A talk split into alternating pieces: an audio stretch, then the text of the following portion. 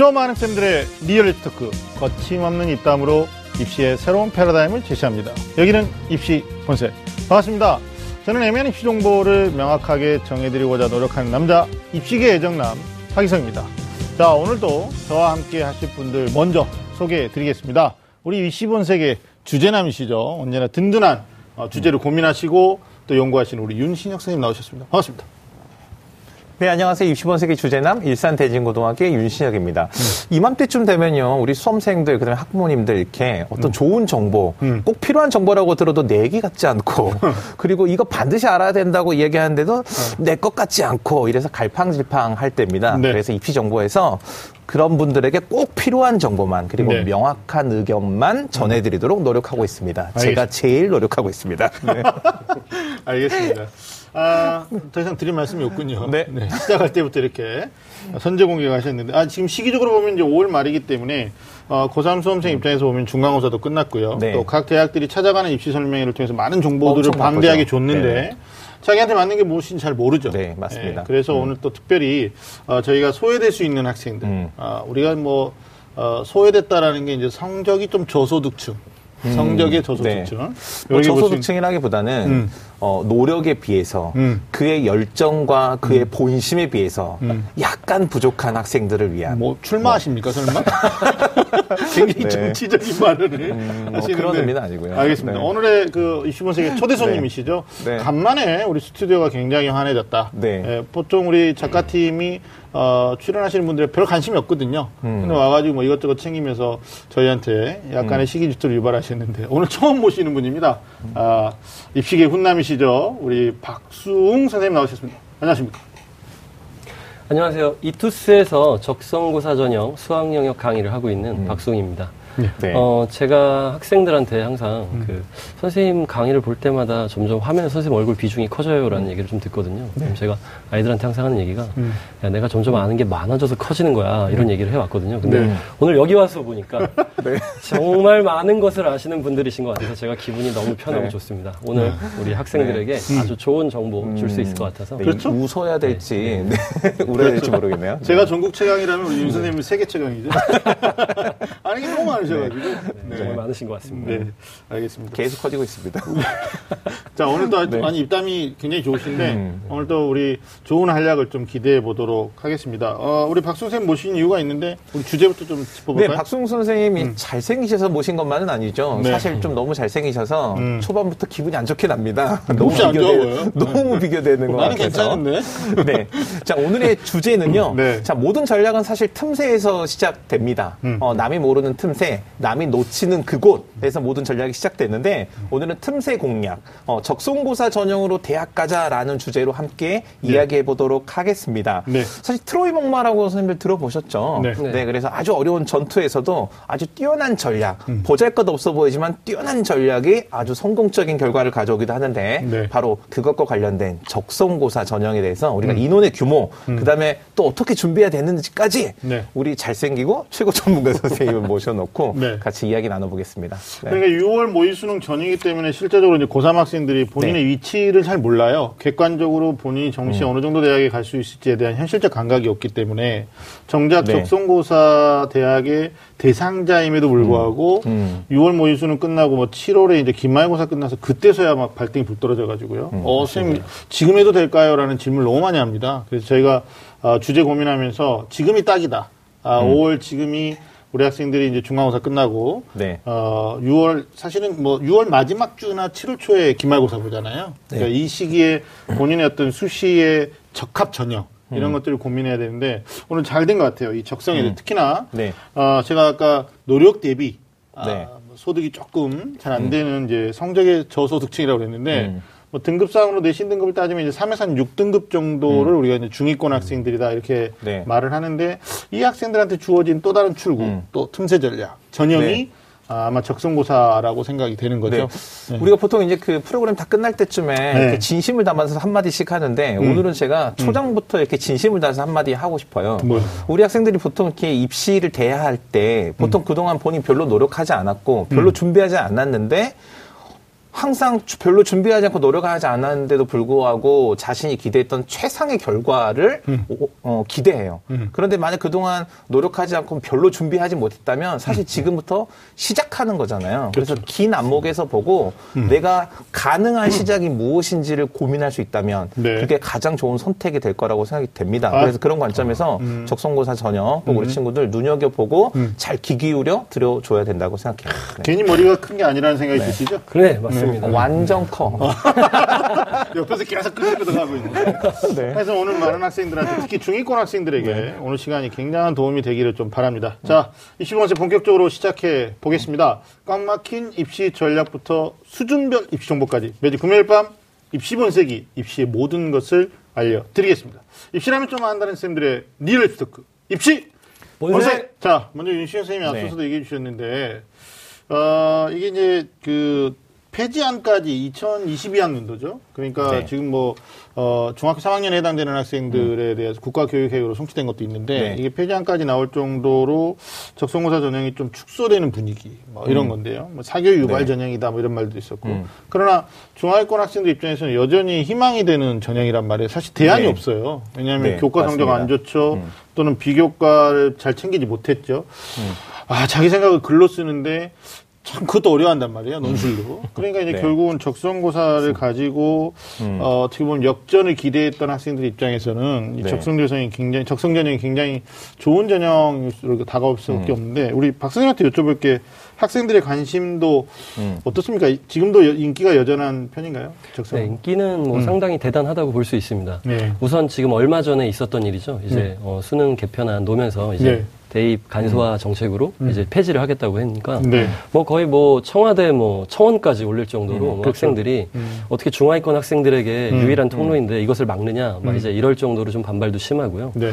그리고 전체적인 경쟁률도 사실은 적지 않습니다. 그러니까 일단 서울의 좀 유명한 대학들의 경쟁률에 비하면은 크지 않지만 네. 수도권 변두리 대학 그러니까 이제 중하위권 학생들이 네. 주로 지원을 하게 되는 대학들의 평균 경쟁률은 10대 1 왔다 갔다 하거든요. 그렇죠. 근데 이 학생들이 적성고 모의고사 전형에 지원을 하게 되면 음. 20대 1 정도로 네. 거의 음. 두 배에 가까운 경쟁률을 음. 보여준단 말이죠. 네. 그러니까 대단한 음. 열기라고 볼 수 있을 것 같습니다. 네, 그러니까. 선생님 말씀하셨던 것처럼 음. 그 네. 이제 대입 개선, 대입 음. 개선 이제 방안에 대해서 이제 교육위원회 송부안을 이제 보내면서 사실 첫 번째 그 의제가 그거였거든요. 그 대입 전형에서 학생부 종합 전형과 수능 중심 전형 간의 적정한 비율은 어느 정도인가라고 있는데 실제로 많은 학생과 수험생, 학부모들 과 수험생들이 적성고사 전형 그럼 어떻게 할 거냐 뭐 이렇게 음. 많은 글이 올라왔던 거죠. 그러니까 교과라는 네네. 뭐 음. 얘기도 없어져 버렸고 뭐 논술 전형에 대한 음. 얘기도 없어져 버렸고 이렇게 음. 되니까 뭐 교육부에서는 고민하고 있었는지 모르겠지만 네. 어, 1년 유예된 다음에 많은 음. 시간을 고민하고 발표 줄 거라고 생각했으니까 기대를 나름대로 네네. 했겠죠. 그런데 네. 아마 이게 없어져가지고 지금 음. 일부 학생들 학생들은 사실 많이 생각이 없고요. 아, 어린 학 저학년들이니까 학부모님들 입장에서는 어, 대치 전형이라도 줘야 되는 거 아니냐. 그리고 음. 또 하나 좀 더 우리가 뒤에서 좀 많이 살필 텐데 적성고사의 형태가 네. 뭐 지나치게 사교육을 유발하는 전형이다라고 보기도 좀 어려운 게 수능과 유사 문제 음. 또는 수능보다 쉬운 문제들이 나오지 않습니까? 네. 그럼 네. 어떻게 보십니까, 선생님? 이게 사실은 사교육을 유발하는 전형은 아닙니다. 음. 근데 우리나라 특성상 음. 이제 특정 전형을 만들어 놓으면 네. 그것에 특화된 음. 사교육 업체들이 이제 만들어진다는 게 문제죠. 음. 그러다 보니까 사실은 적성고사 전형도 처음에 실시를 할 때는 네. 학생들의 정말 말 그대로 적성이죠. 네. 어떤 이제 그러한 수행 능력을 보는 고사였는데 이 자체를 어떤 고사식으로 만들어서 음. 특화된 교육을 하는 기관들이 생겨나다 보니까 네. 점점 사교육화된 거죠. 어쩌면은 네. 이제 정부에서도 이제 이번 개편안을 놓고 볼때 네. 이것이 어느 정도 고려 사항이 될 수도 있지 않을까. 음. 사교육 시장이 점점 커 지고 있거든요. 그렇죠. 음. 그래서 요번에 이제 폐지하는 것도 음. 좀 고려하지 않았나. 음. 이런 생각을 좀 하고 있습니다. 뭐 전국 4년제 대학교 기준에 190개가 넘는데 네. 적성고사 보는 대학 몇 개 안 되거든요. 음. 그런 맥락에서 보면 어떤 학부모님이 뭐라고 그러시냐면 아니 뭐 음. 교과 경쟁 치열해지면서 교과 전문학원들 엄청나게 우죽순 생기고 있는데 음. 그러면 내신도 보지 말아야 되는 거 아니냐 이게 같은 맥락에서도 음. 어, 보는 수평적 관점에서 생각할 수도 있거든요. 그러니까 과열화된 입시랑 공교육 정상화라는 관점에서 음. 대입 제도가 지금 음. 개선을 음. 하고 준비하고 있는 중인데 네. 사실 저는 그렇게 생각해요. 그러니까 적성고사 전형 또는 논술 전형, 음. 특정 입시 전형이 음. 입시를 과열하고 사교육을 조장한다 이렇게 생각하지 않고요. 네. 서열화된 모든 입시가 사교육을 조장한다. 음. 아, 그러니까 사실은 그렇죠.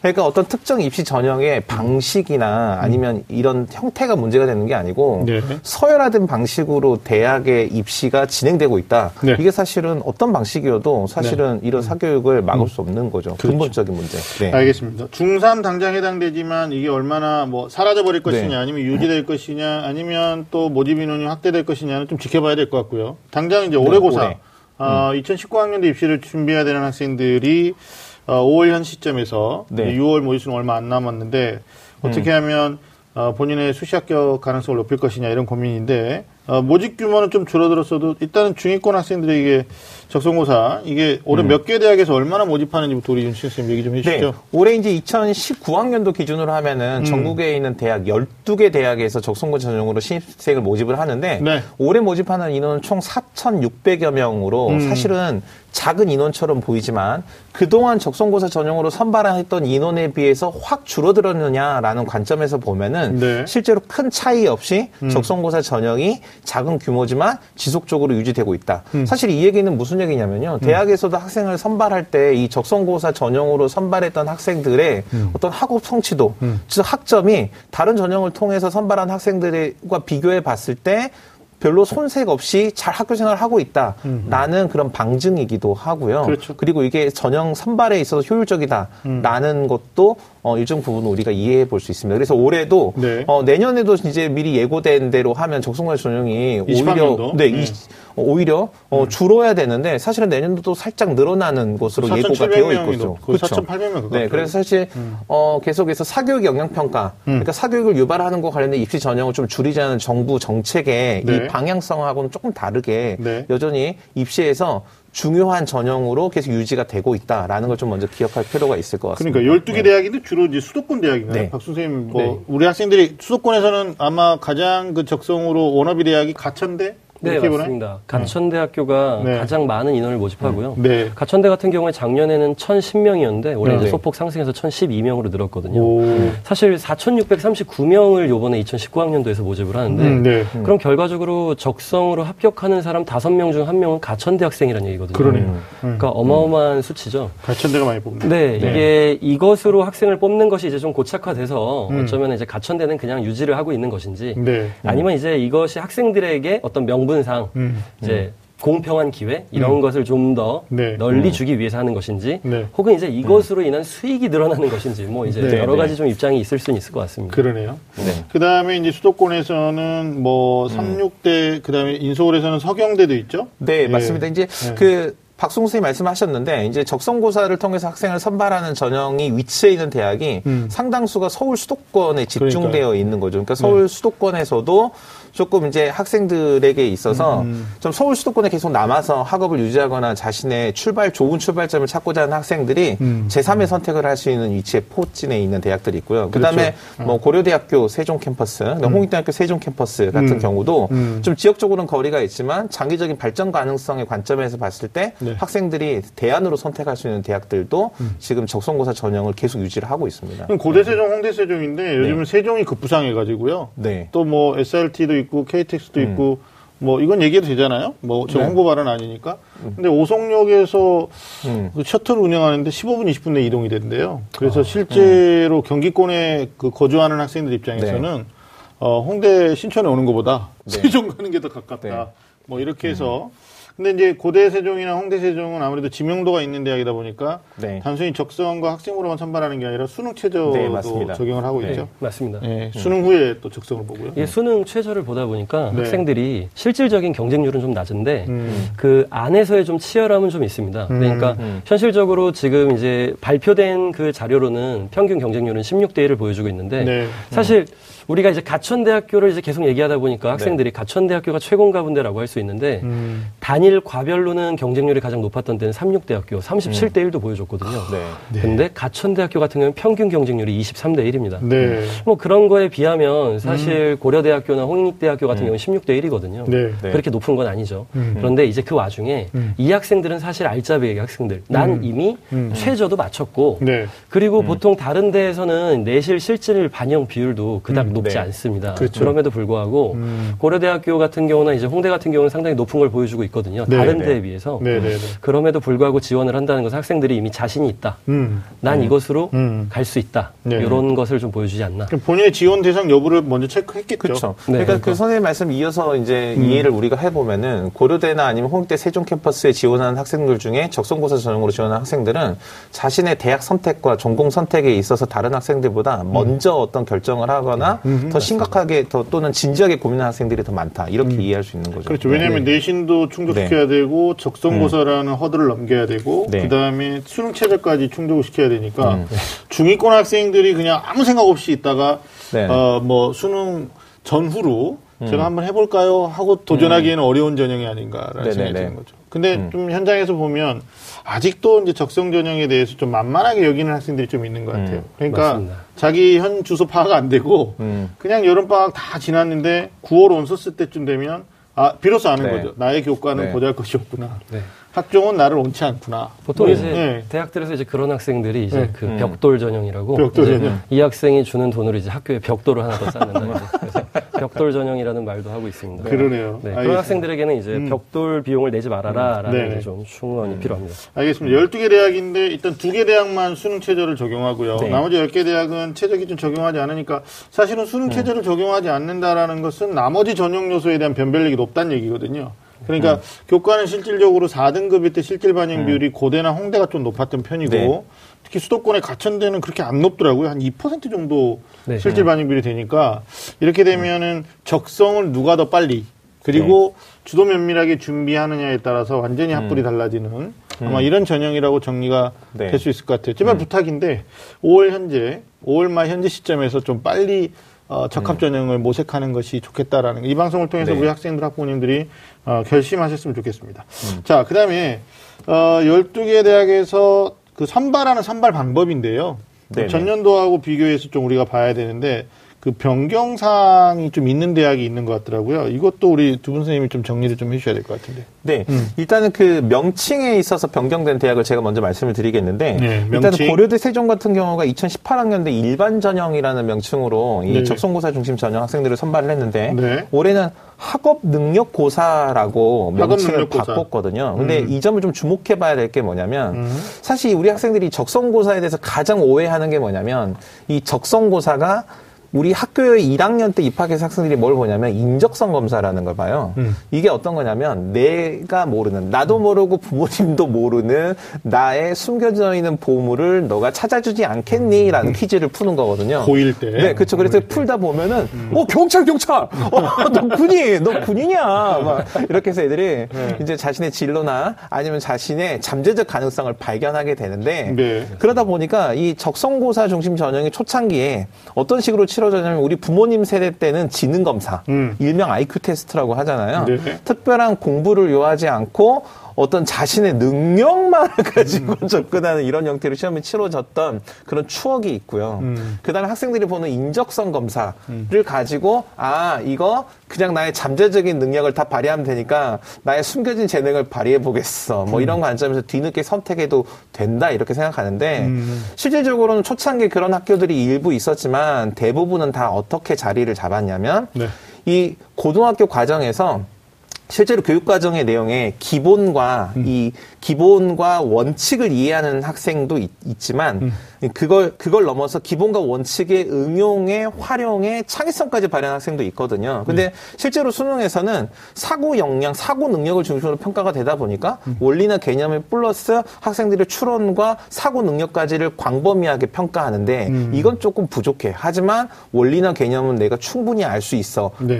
하면 이 학생들이 와서 수학을 할 수 있는 전공 모집 단위에서 음. 이 학생들을 기본 학업 능력이라는 관점에서 고교 교육 과정에 음. 가장 기본적인 그 개념과 또는 내용을 아는 애들을 뽑는 거죠. 그래서 네. 사실은 적성고사 전형, 지금의 적성고사 전형은 어, 가천대가 한번 발표를 했었는데 수능 난이도의 80%고 음.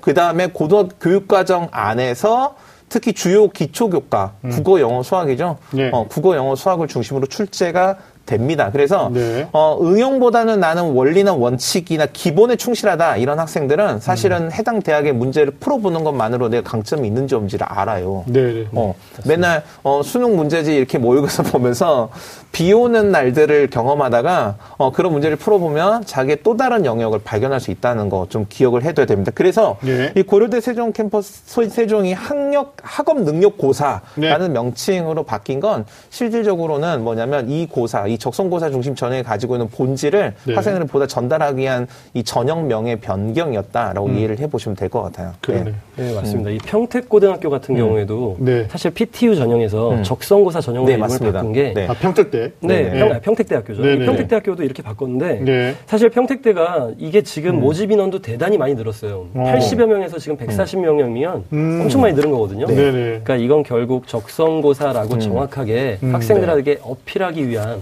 음. 변화를 좀 한 것이다 이렇게 좀 볼 수. 그리고 전형명의 말씀 중에 그 전형명에 네. 대한 명확한 명시가 좀 필요한 것 같아요. 네, 일반 전형 그러면 누구한테 네. 쓰라는 거냐? 네네네. 난 일반적인 얘가 아닌데 음. 뭐 이렇게 되니까 네. 적성고사라는 말이 좀 중요하고. 그다음에 이제 그 앞서서도 한번 말씀을 해주셨는데 음. 그 내신에 있어서의 학생들의 부담을 저 두, 줄여준 음. 어, 좀 더 구체적으로 얘기하면 이 적성고사의 실질적인 변별력을 보다 높인 대학이 있는데 바로 그게 뭐냐면 음. 한국산업기술대학교입니다. 상기대. 네. 예. 예전에는 2018학년에 4개 교과에 속한 전 과목을 내신에 반영을 했는데 네. 지금 4개 교과별 상위 5개 과목만 반영을 아. 하니까 아. 실제로 학생들이 1, 2, 3학년 과정에서 좀 이렇게 빼고 놓고를 할 수 있는 이 음. 도박사의 마음을 음. 조금 음. 어, 이렇게 얘기하면 안 되지만 좀 유리한 점수를 음. 가지고 지원을 네. 해볼 수 있는 그러네요. 네. 그런 대학이 되겠습니다. 학생부에 대한 부담을 줄여주고. 네, 그렇죠. 이게 네. 지금 말씀하신 거랑 거의 같은 맥락이 성결대학교거든요. 네. 네. 성결대도 음. 내신을 반영하는 음. 방식이 사실은 전체였는데 음. 이제는 수학만 그것도 이제 인문 계열이죠. 음. 네. 인문 계열 학생들은 대부분 수학이 약하거든요. 네. 음. 그러다 보니까 성결대학교를 지원해볼까 했다가도 어, 내 내신으로는 안 되겠는데 음. 이런 생각을 할 수 있는데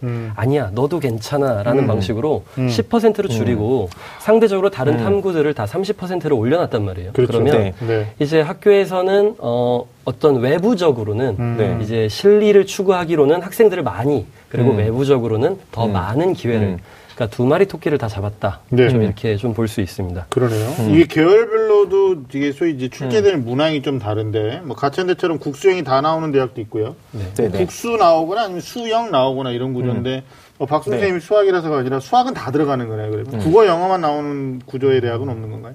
아, 국어랑 영어만 나오는 구조가 있습니다. 네, 고려대학교 네. 인문 계열 음. 딱한 군데만 그렇거든요. 그러네요. 그래서 음. 네. 지금 전반적으로 이제 크게 봤을 때는 음. 음. 일단 국어, 수학, 영어 전체 이 내에서만 네. 과목이 이제 나오고 안 나오고 하니까 음. 일단 네. 이게 주요 과목이라고 보는 거고요. 음. 그 중에서 수학이 가장 많은 빈도수를 네. 보여주니까 아무래도 이제 수학이 좀 강점을 보이는 게 적성이다. 이제 이런 식의 그러네요. 얘기가 나오는 것 같습니다. 그러니까 만약에 제가 질문을 해드렸냐면 수학이 정말 안 되는 학생이 있거든요.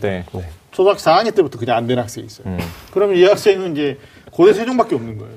딱딱 캐칭해가지고 내신 관리하고 그 다음에 접선 음. 국어 영어 대비해서 최저학력 기준을 충족시키면 되는데 체제도 보니까 국수탐 세 개 영역 중에 한 개 영역이 3등급 이내이거나 또는 영어 2등급 영어 2등급 이내 이렇게 되니까 네. 괜찮아요 조건이 네. 이것만 음. 충족시키면 그러니까 이런 음. 정보를 사실은 고3 때 알아야 되는 게 아니고 저는 음. 수시에 대한 모든 전형에 대한 그 음. 정보는 고1 때 알아야 된다 라고 음. 이제 주장하는 쪽인데 미리 알았다라면 수학 음. 수포자가 대학을 포기하는 게 아니라 지금 음. 제가 이걸 왜 그러냐면 고대 세종 저희 제자 중에 한 녀석이 네. 집은 저쪽 그 강북구 쪽인데요. 음. 네. 아남하고 가깝거든요. 고대 아남하고. 음. 학교는 세종으로 다니고 있어요.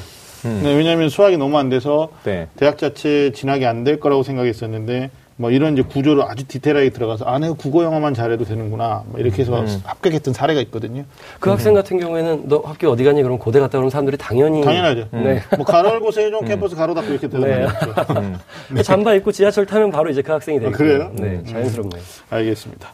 뭐 적성에 대한 변화되는 것들에 대해서 우리가 좀 체크를 해봤고요. 뭐 저희가 드리는 숙제가 될지 모르겠습니다만 어, 새롭게 아 내가 적성 전형에 적합될지도 모른다라고 생각하시는 분들은 네. 조금 더 면밀하게 몇 개 대학 안 되니까요. 사실은 음. 어, 뭐 논술 보는 대학은 33개 대학이고요. 뭐 학종은 음. 거의 모든 대학이 전형을 치르다 보니까 음. 각 대학별에 대한 꼼꼼한 전형을 저희들이 네. 다 드리기도 힘들어요. 근데 적성고사는 어, 몇개 되는 대학이 아니니까 대학. 12개 네. 대학이니까 음. 그 중에 또 두 개 대학만 체제를 적용하고 네, 맞습니다. 나머지 네. 대학에 대한 정보를 좀 보셔야 될 것 같고. 자, 어, 적성이 말이죠. 네. 지금 뭐 고려대학교가 학업 능력 고사 뭐 이렇게 음. 명칭 네. 변경했는데 지금 12개 대학이었는데 제가 기억하기로 적성의 유구한 역사를 보면 네. 예전에 한양대도 보지 않았습니까? 네, 네 맞습니다. 음. 한양대학교가 2004년에 제일 처음 시행을 했고요. 그죠. 뭐 그 이후로 이제 이름만 들어도 알만한 학교들 막 네. 경희대학교 음. 뭐 중앙대도 보지 않았었어요? 네, 맞습니다. 음. 중앙대도 봤고요. 뭐 그때는 뭐 완전 거의 뭐 치솟았죠. 뭐 170대 1 이런 경쟁률을 음. 보였으니까 그러니까요. 엄청난 경쟁률이었거든요. 네. 이제 그러다가 음. 2015년 들어서면서 음. 정부의 이제 입시 정책 간소화 네. 방향 들어서면서 학교에서. 자율적으로 좀 폐지를 해줬으면 좋겠다. 아. 겉으로는 이제 웃으면서 얘기했지만 뒤로는 폐지하지 않으면 불이익이 있을지도 몰라. 뭐 네. 뭐 이제 이런 얘기를 하니까 그러니까요. 학교들이 좀 고개를 숙였죠. 근데 뭐 저는 뭐 조심스럽게 이런 것도 한번 생각해 보는 거죠. 뭐 지금 올해 19학년 1학년도 고3에게만 네. 해당되는 내용은 아니고 뭐 22학년도에 지금 수능 절대평가도 얘기가 음. 나오고 있단 말이에요. 그러면 음. 어, 국가고시 수학능력 시험에 대한 변별력이 상실됐을 때 음. 대학들이 선택할 수 있는 대학별 고사에서 적성고사라는 게 뜬금없는 이야기는 아니다. 음. 그러니까 수능과 그렇죠. 유사한 형태의 90%의 출제 범위에서 어, 우리 아이들이 성취도 평가를 하는 거기 때문에 음. 과거로 다시 회귀해가지고 음. 소위 말하는 이제 메이저급 해당되는 주요 대학이 우리도 적성을 볼 테야. 그러나 지금의 음. 어, 형태보다는 좀 더 까다롭고 어렵게 될 거야. 뭐 이렇게 한다면 뭐 이 전형도 어떻게 보면 아이들한테는 또 다른 대안이. 왜냐면 예전에 제가 기억하는 학생 인천 남구에 음. 거주하는 학생인데요. 한참 제가 지방고에 설명회 다닐 때인데 걔는 고1 입학하면서부터 난 적성이야. 난 음. 적성이 진짜 그런 애도 네, 있었어요. 네, 그래가지고 네, 적성만 어. 해가지고 한양대를 뚫었어요. 음. 그러니까 그게 전무후무한 음. 아마 사례가 됐는데 어, 보내신 음. 선생님도 걔가 가서 잘 하려나 모르겠어요. 막 걱정을 음. 했을 정도로. 네. 네. 그러니까 아마 이런 전형들이 모르겠어요. 선생님 생각 어떠십니까? 이제 내다 보면 네. 과거에가 그랬으니까 네. 뭐 혹시 수능의 변별력이 상실됐을 때 대학이 또 하나의 카드로 꺼낼 수 있는 전형이 될 수도 있지 않느냐라는 생각을 저 사실 두 가지 입장에서 좀 생각을 하는데요. 일단 음. 찬성하는 입장에서는 음. 학생들이 음. 사실 요즘 학생들이 대부분 이제 윤신적 선생님도 아시겠지만 음. 학교에서 학생들이 나는 이제 내신은 끝났어. 음. 한번 음. 미끄러졌기 때문에 나는 네. 안 되겠어. 음. 공부를 포기하고 선생님 저는 정시 볼 거예요. 이런 아이들 맞아요. 있잖아요. 네. 정시파. 음. 정시파 애들 같은 경우에는 사실 정시파라는 말을 붙였다는 것 자체가 좀 이제 극단적으로 얘기하면 넌 네. 썩었다 임마 제가 이렇게 얘기를 하거든요. 네. 써는 거죠. 그러니까 음. 좀 계속 지속적으로 공부를 해서 이것도 노력하다가 이렇게 넘어가야 되는데 그러니까. 난 정시 때 최선을 다하겠어. 약간 좀 이런 음. 입장이 있거든요. 음. 근데 그런 학생들이 적성고사라는 게 있다면 음. 음. 그래 저쪽 전형은 그래도 내가 한번 해볼 만 하니까 음. 7, 80%의 노력 그러면 좀 음. 놓지 않고 할 수 있는 전형이 될 수 있다 이렇게 생각은 하거든요. 그러네. 그런 음. 입장에서는 찬성을 하는데 네. 반대적인 입장도 좀 있습니다. 뭐 지금 현재 뭐 작금의 현실도 비슷한데 일단 이런 학교들마다 음. 서로 각자의 고사를 가지게 되면 네. 그것에 또 맞는 사교육들이 발생을 할 거고요. 그러네. 그럼 학생들이 대학교를 여섯 군데 지원하기 위해서 네. 음. 여섯 군데 학원을 다닐 수도 있다는 얘기거든요. 음. 네. 이것은 또다시 학부모님들의 허리가 휘고 음. 학생들에게 또 음. 다시 부메랑이 되는 거죠. 그러니까 네. 네. 학생들을 위한 거였는데 네. 결국은 누굴 위한 거였는지 모르게 되는 식으로 음. 변질되니까 음. 이두 가지 입장에서 잘 조율해서 진행만 될 수 있다면 저는 적성고사가 유지되는 것도 나쁘지 않다 생각합니다. 아니 여섯 개 학원은 아닐 것 같아요. 왜냐하면 이제 간소화되면 교과형 학종은 네. 어차피 학교 공부 열심히 하면 되는 거고 음. 학종은 이제 조금 더 명확해지고 객관적으로 되니까 뭐 사교육의 도움을 받아가지고 자소서를 쓴다거나 자소서를 쓴다거나 이런 거는 음. 이제 좀 많이 제가 봤을 때는 축소될 것 같아요. 그럼 논술 전형하고 적성이고 특기자 네. 전형은 정말 특별한 이들이 가는 거잖아요. 음. 음. 그러니까 어 제가 대안을 드린다라면 어 방과학교 시스템을 국가적 차원에서 적성고사 어, 데뷔하는 선생님들이 뭐 한다거나 아니면 EBS가 어, 음. 또 역시 EBS 영... 바쁜데. 아, 바빴대요. EBS가, 아니 뭐 TBS가 해야 되나, 우리가? 네? 그래가지고. 아니, TBS도 요즘 바쁜데.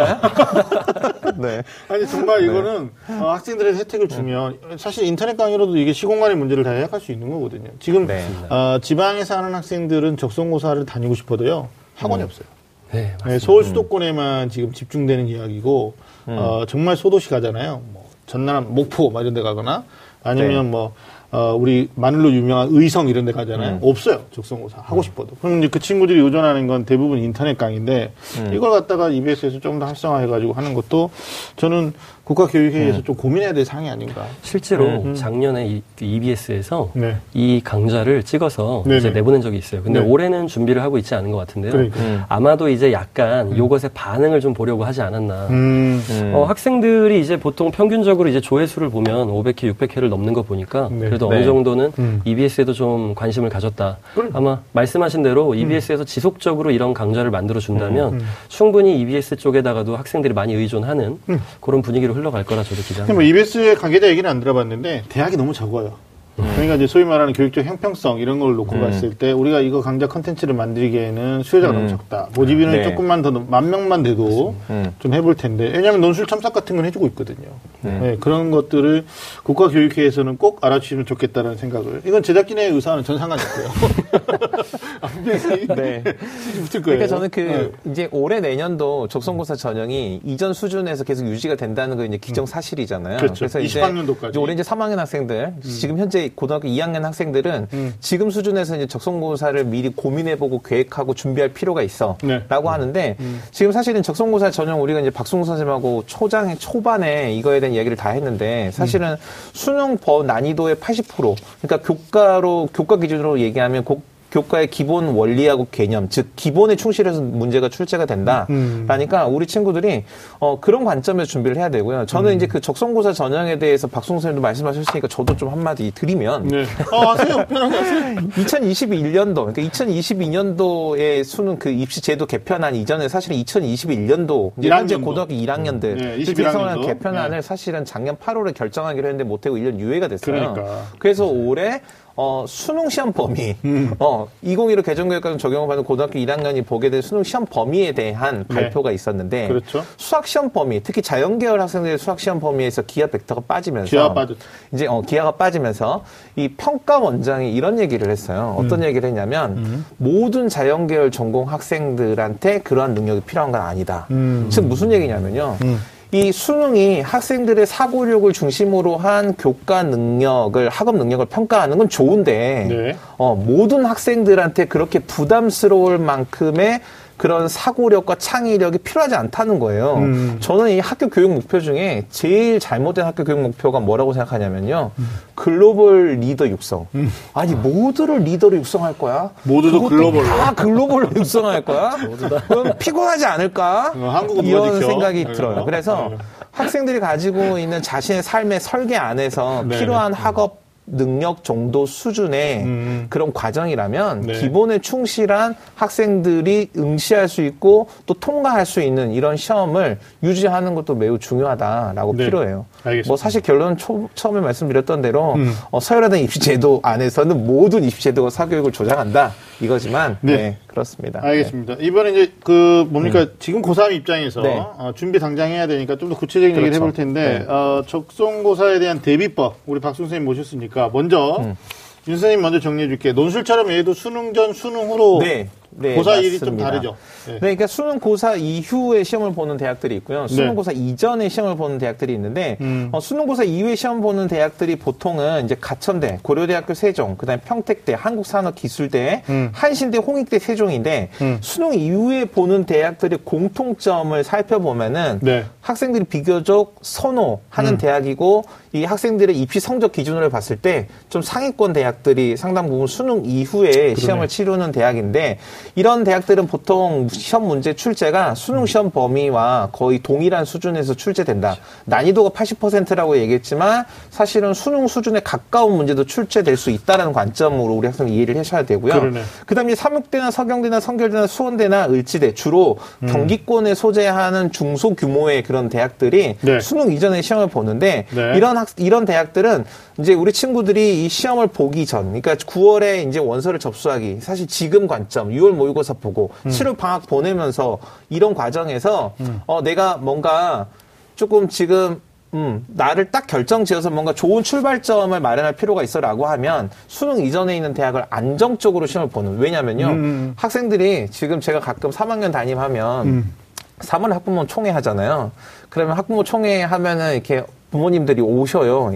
2학년 부모님들 거의 안 오시고 1학년 때 많이 오던 부모님들이 음. 더 해가지고 3학년 때 더 많이 오시거든요. 음. 그러면 총회 끝나고 나서 3월에 다들 담임 선생 담임과 이렇게 한마디라도 더 하고 가고 싶어 하세요. 궁금하시거든요. 그 마음 충분히 알아요. 그런데 그 3월에 오신 부모님들과 3월 이제 전국연합 하나만 가지고 뭔가 이야기하기에는 그렇죠. 너무 냉혹하고 음. 현실적이지도 않고 그래서 제가 어머니를 돌려보내는 방법이 있어요. 어떻게 요? 어떻게 돌려보내냐면 어머니께 어머니 저는 우리 학생들 모두 다 지금보다 남다르게 눈부시게 발전할 거라고 생각합니다. 여기 계신 부모님 중에서 우리 아이 성적이 이게 끝이다 더 이상 오르지 않는다라고 생각하시는 분만 남아서 저랑 대학을 결정해 보시도록 하시죠. 라고 하면 대부분 다 어. 정말 영혼이 없군요.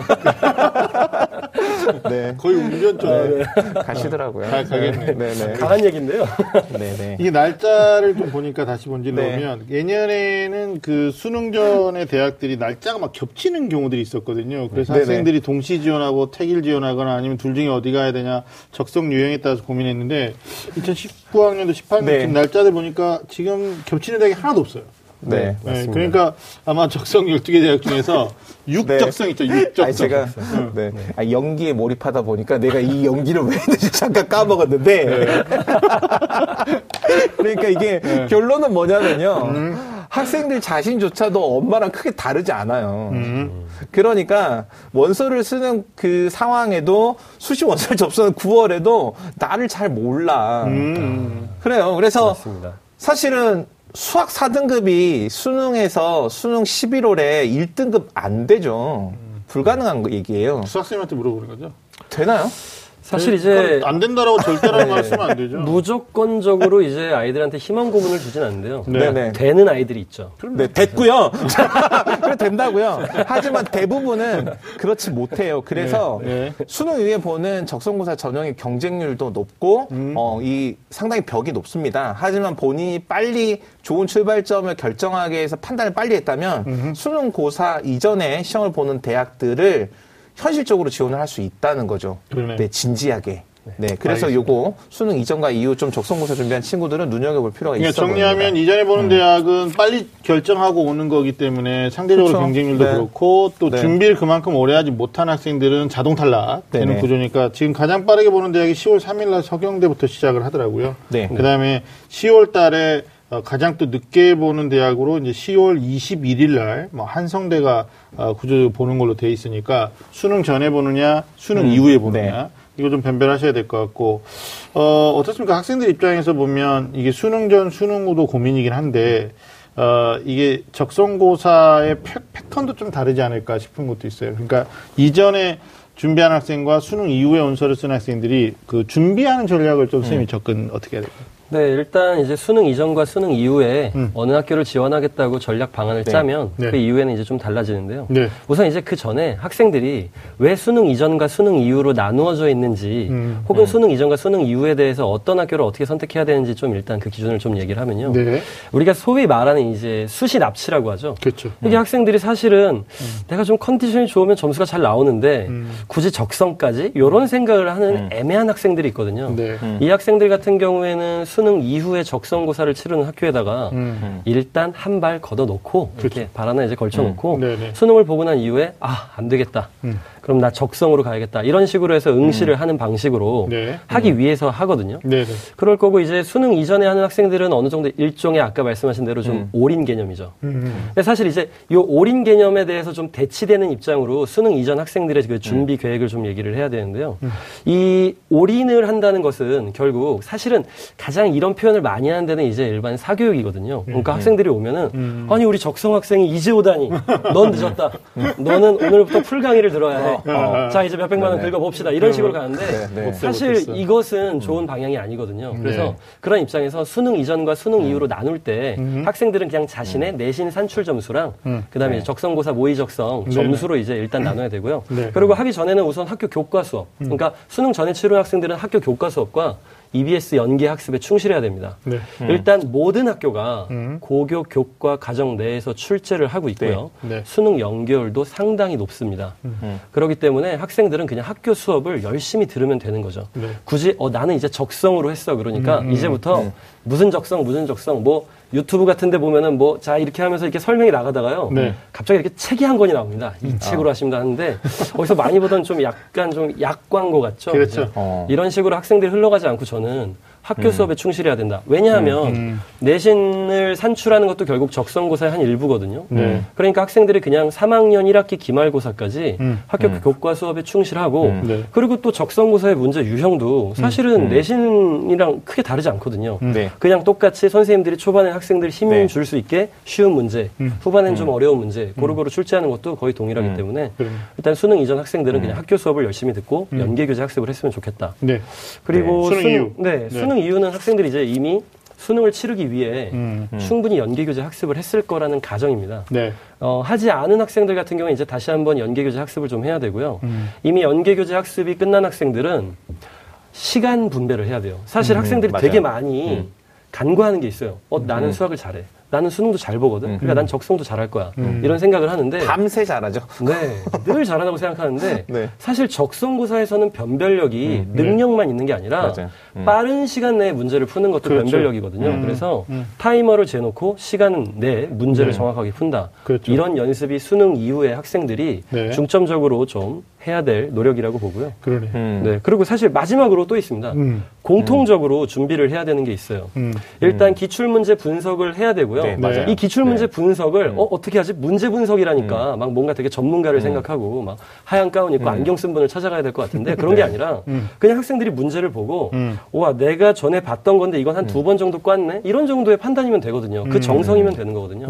그런 기출 문제 분석이랑 그다음에 모의 적성을 통해서 네. 자신에게 맞는 학교가 어딘지 네. 자신에게 맞는 분야가 어딘지 그렇죠. 이런 걸 찾아서 올바르게 좀 지원하는 전략. 이것은 모두 공통이라고 볼 수 있죠. 그러네. 음, 와. 아, 뭐 정확하고 그 명확하게 답변을 주셨다. 정말 그 우리 음. 사교육의 적성 전문가께서 음. 학교 수업과 교과에 충실하니까 믿음감이 정말 가는데. 아니 근데 네. 그거는 제가 봤을 때 정치적 발언이 아니에요. 맞아요. 네 오늘 진짜 영혼이 있는데. 네 솔직히 다 말씀을 해주셨는데 이거 모르는 친구들이 와가지고 이제 아, 선생님한테 도움을 받는 거잖아요. 네. 맞습니다. 그러니까 사실 이게 그 우리가 시험 문제를 출제할 때이 음. 무엇 무엇 하시오라는 걸 발문이라고 하고 학생들이 이제 오지 선다형, 사지 선다형이니까 선택하는 걸 선지라고 하는데 이 음. 적성고사 시험 문제랑 수능 시험 문제의 차이는 발문에 있어요. 음. 그러니까 음. 보통 이 수능 시험 문제 발문은 학생들이 두 번, 세 번 생각하게 만들어요. 그래서 음. 뭘 선택하게 할 때도 있는 대로 고르시오! 라고 해서 있는 게 몇 개인지를 모르는 상태에서 고르는 불안함까지 음. 심어주는데 어, 적성고사 시험 문제는 그렇게 되지 않고요. 발문이 직접적인 지시, 그 다음에 그 단순한 발문으로 음. 되어 있으니까 사실은 우리 학생들이 어떤 교과에 있어서 박승우 선생님이 정확하게 말씀해 주신 것처럼 음. 교과에 있어서 학교 수업에 있어서 핵심적인 개념과 원리 내용들을 잘 정리해서 기본을 탄탄히 하면 적성고사 준비가 되고요. 그리고 네. 이게 수능의 기초가 되는 거죠. 음. 네. 그래서 그런 관점으로 좀 준비를 할 필요가 있어서. 네네. 네. 그러니까 이 모의고사 문제 같은 경우도 누군가한테 가서 물어보지 않아도요. 네. 본인이 사실은 교과서나 아니면은 본인이 수업을 듣는 과정에서 학습한 내용을 가지고 스스로 정리해서도 충분히 분석할 수 있는 문항. 하지만 중요한 건 음. 이거 안 보는 애들도 있더라고요. 이 맞습니다. 적성고사 이 기출문제 안, 안 봐서 보고? 정말 말씀하신 네. 것처럼 한 문항당 풀어야 되는 이 절대 시간이라는 게 있는데 음. 어디 보자 이렇게 보는 친구들은 연습이 안 되죠. 네. 음, 알겠습니다. 적성고사 일단 그 12개 대학이 특이점 중에 하나가 전형 방법이 동일합니다. 그러니까 학생부 음. 60에 적성고사 네. 40뭐 이렇게 이제 음. 합산 형태, 네. 일괄 합산 형태로 가는데 아무래도 적성고사의 실질 반영률이 높겠죠. 그러니까 앞서서 우리가 잠깐 언급을 했었는데 어, 가천대처럼 국수형이 다 나온 대학도 있고 네. 어, 아니면 이제 홍익대 세종 같은 경우에 수학 영어만 나오는 패턴도 있고요. 네. 고대 세종은 또 인문계하고 자연계가 네. 시험의 형태가 좀 다른데 네. 본인의 이제 장단점, 유불리 문제를 좀 파악을 해야 될 것 같아요. 음. 그래서 우리 박 선생님 아무래도 수학이시니까 네. 수학이 안 나오는 대학은 고대 세종밖에 없고요. 고대 세종 인문계 음. 네. 나머지 다 나온다고 보는데 어, 여기에서 변별력을 본인이 확보하면 합격의 가능성도 훨씬 높일 수 있다라고 보거든요. 그래서 이 부분 출제 방식과 또 대비 방법까지 어떻게 하면 될지 좀 말씀해 주시죠. 우선 지금 기본적으로 학생들이 이제 착각할 수 있는 부분을 음. 좀 짚어야 되는데 수학이 강하면 나는 음. 적성에서 합격률이 높을 거야라는 이런 음. 생각을 할 수 있는데요. 네. 사실 수학 강사 입장에서는 이렇게 좀 던져놔야지 학생들이 이제 수학 수업을 열심히 듣거든요. 음.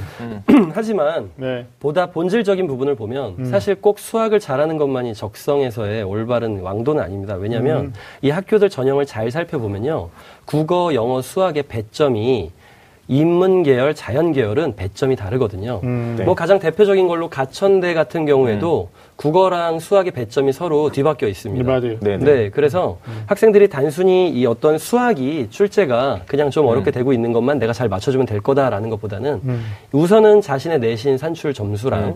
그 다음에 이 학교의 과목별 배점을 좀 보고 내가 수학의 강점을 보이니까 난 이것을 해도 되겠다 안 음. 되겠다. 음. 네. 만약에 수학에 특별한 강점이 있지도 않고 음. 국어에 특별한 강점이 있지도 않다. 그렇다고 아주 못나지도 않았다. 그렇다면은 음. 음. 사실 공통적으로 동일하게 배점을 주는 학교에다가 지원을 하는 음. 게더 네. 좋겠죠. 그러네요. 네. 아니 지금 배점이 상이하다 해서 갑자기 떠오른 것 중에 하나 전략 중에 이런 포인트도 있어요. 그러니까 수능 최저가 있는 대학인 고대 세종이나 홍대 세종은 그 수능 응시 여부도 최저하고 충족을 시켜야 되는데 네. 최저가 없는 나머지 10개 대학은 사실 인문계 출신이 이과로도 지원할 수 있고요. 네. 어, 이과 출신이 문과로도 지원할 수 있거든요. 이게 최저가 없는 대학의 가장 큰 메리트 중에 음. 하나인데 어, 제가 이제 팁을 드리면 대학마다 좀 다르긴 합니다만은 적성이 아무래도 인문계 학생들의 경쟁률이 좀 높게 나오는 편이고 평균 경쟁률에서 네. 보면 자연계가 좀 낮은 편이에요. 그러니까 만약에 문과 출신인데 본인 음. 수학이 좀 강점이 있다. 그래서 배점이 수학을 배점 이과를 많이 해준다 그러면 이과 쪽으로 뭐 가서 충분히 할 수 있는 과들이 있을 겁니다. 그러면 교차 지원 해보는 음. 것도 괜찮고 네. 반대로 좀 이과생인데 수학이 약해요. 그러면 이제 문과 음. 쪽으로 가가지고 본인 국어 강점이 음. 있다면 또 이런 식으로 교차 지원의 전략도 지금 네. 한번 생각해 볼 수 있는 거죠. 네, 실제로도. 음. 근데 음. 이게 사실 이건 좀 약간 다른 얘기인데요. 네. 우리가 이제 너무 이제 그 적성고사의 전형과 전략에 대해서만 얘기를 했었는데 음. 음. 사실 딱 하고 되는 때가 언제냐면은 학생들한테 야 이러 이러 하니까 음. 너 이과보다 문과 계열 쪽으로 지원하는 게 좋겠다 이렇게 딱 얘기를 하면요 학생이 선생님 저는 제가 원하는 과가 거기 없는데요. 이렇게 음. 얘기를 한다고요. 음. 그러니까 사실 가장 먼저 선행돼야 될 거는 학생들이 원하는 미래 네. 진로 희망이거든요. 그렇죠. 음. 우선 이것이 어느 정도 선행된 음. 다음에 음. 이것이 음. 적성고사 전형 안에 있다면 네. 돼야 되는 것이 가장 근본적인 거라 네. 너무 이제 좀 전략적으로만 이제 치우치다 보니까 학생들이 자신의 과와는 상관없이 네. 뭐 어렸을 때부터 나는 군인이 되고 싶었어요 이랬는데 장례지도학과를 가겠다는 거예요. 네. 왜냐 그랬더니 성적이 맞다는 거죠. 그렇죠. 이게 뭐 어떤 남을 위한 희생이다라는 측면에서는 비슷하지만 음, 그렇다고 네. 하더라도 장례 지도는 군인과는 너무 거리가 멀지 음. 않습니까? 뭘 네. 지도하는지 알고 보내야 되는 거. 네, 그렇죠.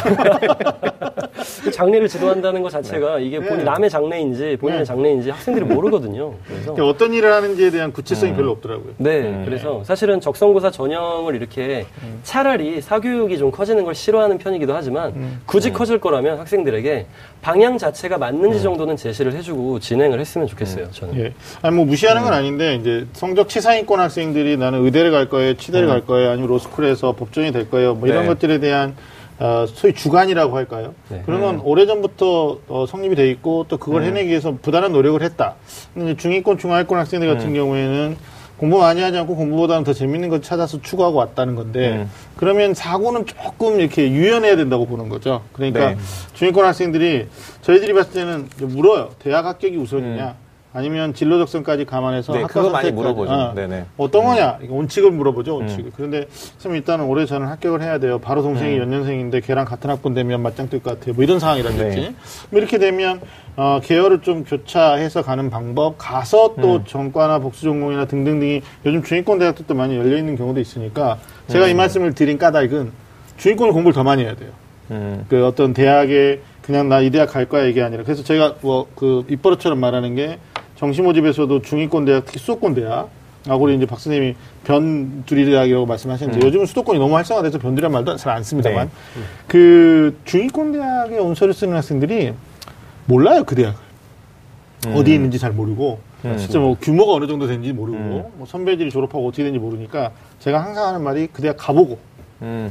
그것도 아침 9시 수업이라고 가정하고 음. 새벽같이 일어나서 출발해보고 그래도 음. 내가 여기를 4년간 다닐 수 있겠다라는 군대까지 맞아요. 갔다 와서 다닐 수도 있겠다라는 신념이 쓰거든 거기를 음. 써라 이렇게 말하거든요. 그래서. 아마 적성에 어, 대학들이 보니까 36대도 지금 태능에서 좀 더 가야 되고요. 평택대도 음. 지금 중간에 있고. 네. 을지대는 아까 뭐 장례지도학과 얘기했으니까 성남에 음. 있는 네. 네, 네 말씀하시는 거고 산업기술대는 시흥에 있는 걸로 음. 제가 네. 알고 있거든요. 그러니까 이렇게 어, 대학이 어디에 음. 위치하고 있는지 뭐 음. 그런 것까지 뭐그 그 동네 주변의 아파트값 이런 까지 관심 안 가지셔도 네. 되고 그러니까 선택을 할 네. 때는 종합적으로 고려해 고려해야만 되는 거죠. 네, 네. 알겠습니다.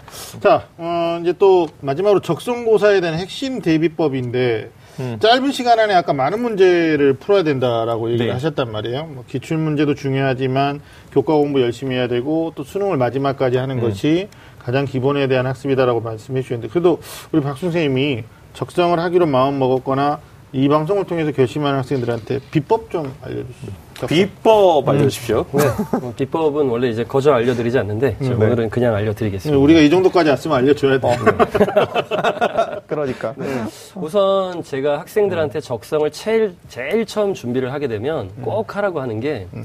적성 모의고사 하나 풀어와서 갖고 와. 음. 대신 음. 모르는 건 풀지 말고 갖고 와라고 음, 얘기를 하거든요. 음. 우선 본인이 맞출 수 있는 문항 음. 개수를 찾아야 됩니다. 그래서 음. 맞출 수 있는 문항 개수가 만약에 20개라고 가정을 하고요. 이 학교에 합격을 하려면 40개라고 했을 때 그럼 남은 문제 중에 네가 맞출 수 있는 문제를 추려봐라고 얘기를 하거든요. 네. 우선 학생들은 냉철하게 현실을 직시해서 자신이 공부해야 되는 것 공부해도 되지 않는 것을 구분해야 됩니다. 음. 이것을 음. 일단 제가 첫 걸음으로 보고요. 네. 이것이 이제 학생들이 첫 단추를 끼우는데 가장 네. 중요한 역할을 합니다. 네. 이것이 되고 나서 이제 본인이 이거 정도는 공부하면 될 것 같아라는 것이 쓰게 음. 되면 네. 이제 그때 그 부분에 대해서 어떤 출제 의도 음. 파악 좀 해주고요. 네. 본인에게 음. 맞는 분야 파고 들어서 공부를 해야 된다. 저는 네. 일단 그래서 틀린 문제를 먼저 확보할 것. 네.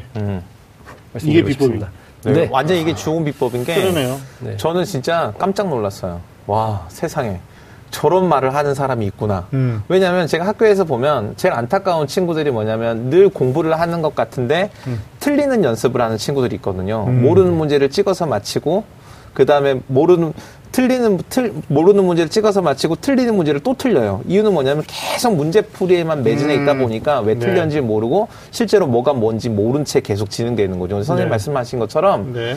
이게 그냥 점수를 받기 위한 게 아니잖아요. 음. 이게 적성고사를 잘 보기 위한 연습의 과정이니까 처음에 음. 아는 문제와 모르는 문제, 풀 수 있는 문제와 못 푸는 문제를 명확하게 구별해서 못 푸는 문제를 분석하는 게 첫걸음이라는 건 음. 정말 비법 중의 비법이네요. 네. 그러네요. 또 음. 저, 제가 뭐 한 가지 첨언드리면 최근에 음. 그 적성고사로 대학을 진학하는 친구들의 소위 말하는 정답률 네. 어, 대학에서 공개하는 자료들 보고 네, 최근에 네. 믿지 않는 학부모님도 있었어요. 음. 대단히 높아졌죠. 과거보다는. 음, 맞습니다. 예, 그만큼 어, 수능과 유사 문제 또는 수능보다 쉬운 문제긴 한데 이걸 음. 좀 치밀하게 준비하고 오는 학생들이 많다. 그러니까 네.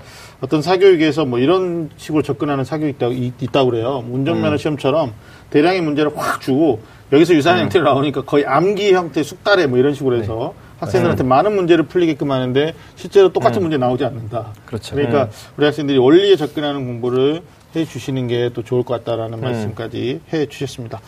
자, 어, 저, 저도 안 하나요? 어, 어, 해 주세요. 어, 그래? 아, 뭐 이래? 네, 말씀하세요. 그, 저는 그 적성은 한마디로 음. 기본이다라는 음. 말씀을 드리고 싶은데, 음. 지금 사실 박수홍 선생님 말씀을 꺼내셔서 이 네. 얘기도 꼭 해주고 싶었어요. 음. 우리 보통 걸어서 가본 길과 차를 타고 지나가 본 길이 똑같이 지나갔지만 기억에 남고 우리가 아는 정도는 엄청난 차이가 있거든요. 네. 그래서 차를 타고 남이 운전 특히나 남이 운전하는 차를 타고 쓱 지나가 본 길은 음. 아는 것 같지만 전혀 몰라요. 네. 근데 맞습니다. 자기가 직접 한 걸음 한 걸음 걸어가 본 길은 돌 하나 풀 한 포기도 다 알 수 있는 거죠. 음. 그래서 기본에 충실하는 방법은요. 음. 누가 가르쳐 주는 것에 매달리지 말고 네. 자기가 한 문제 한 문제를 직접 고민해 보고 정리하는 그 과정을 음. 실천해 보면 모두 자기 게 됩니다. 그래서 음. 기본에 충실한 공부법, 그게 기본에 가까운 적성을 풀 수 있는 열쇠다.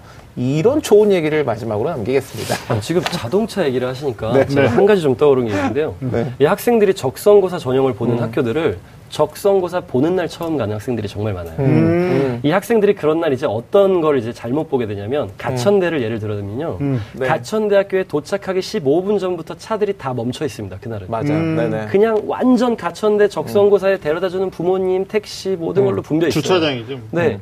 이게 평소에 가 봤을 때 학교의 분위기를 알 수 있는데요. 그날 가면은 아 정말 분위기가 너무 좋구나. 전부 차에 앉아가지고 네. 인성 인성 네. 검사하고 있죠. 정말 뭐, 네. 뭐 이제 여기는 이제 아저씨들만 알 수 있는 네. 얘기지만 2002년 월드컵의 그런 열기를 느낄 수 있거든요. 네. 근데 이제 그런 것으로 그 학교를 음. 판단하면 안 되기 때문에 네. 저는 이제 학생들이 꼭 그 전에 학교를 한 번쯤 음. 가봤으면 좋겠다. 그런 것도 있고요. 또 당일날 고사장이 음. 늦게 도착할 수도 있고 지연 도착할 수도 있으니까 철저하게 대중교 교통을 이용해서 네. 전날 밤에 오히려 음. 자전거가 나을 수도 있다는 생각도 해봐요. 요즘에는 그렇게 전동 자전거가 네, 있어요. 네, 네, 네. 이동하시면 좋을 것 같습니다. 자, 적성고사 전형을 준비해야 되는 학생, 또 준비하겠다고 다짐하는 학생들은 오늘 박순 선생님 조언과 또 음. 어, 함께 정시하고 병행하는 전략으로 준비를 음. 하시면 어, 충분히 좋은 결과 나올 수 있을 음. 것 같습니다. 어, 지금까지 틈새 공략 적성고사 전형으로 대학 가자에 대해서 이야기 나눠봤습니다. 네, 마지막으로 적성고사 전형을 네. 준비하는 학생들을 위해서 오늘 음. 특별히 참 우리 참석해 주신 우리 박 네. 선생님께서 우리 네. 대표에서 좋은 말씀 한 말씀 부탁드립니다. 네, 어, 저만 이 기회를 가진다고 해서 정말 네. 특별하게 생각하고 있습니다. 네. 학생들에게 좀 뼈 아픈 얘기를 하나 하자면 음. 오늘 공부하지 않는 이유가 학생들이 다음에 불합격하는 이유가 될 거다. 꼭이 음. 얘기를 하고 싶습니다. 네. 오늘 네가 공부해야 되는 이유가 네가 합격하는 이유가 될 거야. 네. 학생들 꼭 반드시 음. 이 중하위권 학생들의 출구 전략이자 네. 틈새 공략이라고 하는 음. 이 적성고사조차도 네. 합격은 노력하는 사람에게 주어지는 거니까 네. 꼭 최선을 다해서 좋은 결과 있으시길 바라겠습니다. 네, 최선을 다해야 된다라는 말씀 그리고 음. 열심을 다해야 된다는 말씀으로 정리를 해볼 수 네. 있을 것 같습니다. 자 오늘 소중한 시간 함께해 주신 우리 박승수 님, 윤신혁 쌤 고맙습니다. 자, 매주 금요일 밤 좀 아는 쌤들의 리얼리티 토크는 다음 주에도 계속됩니다. 지금까지 함께 해주신 여러분, 감사합니다.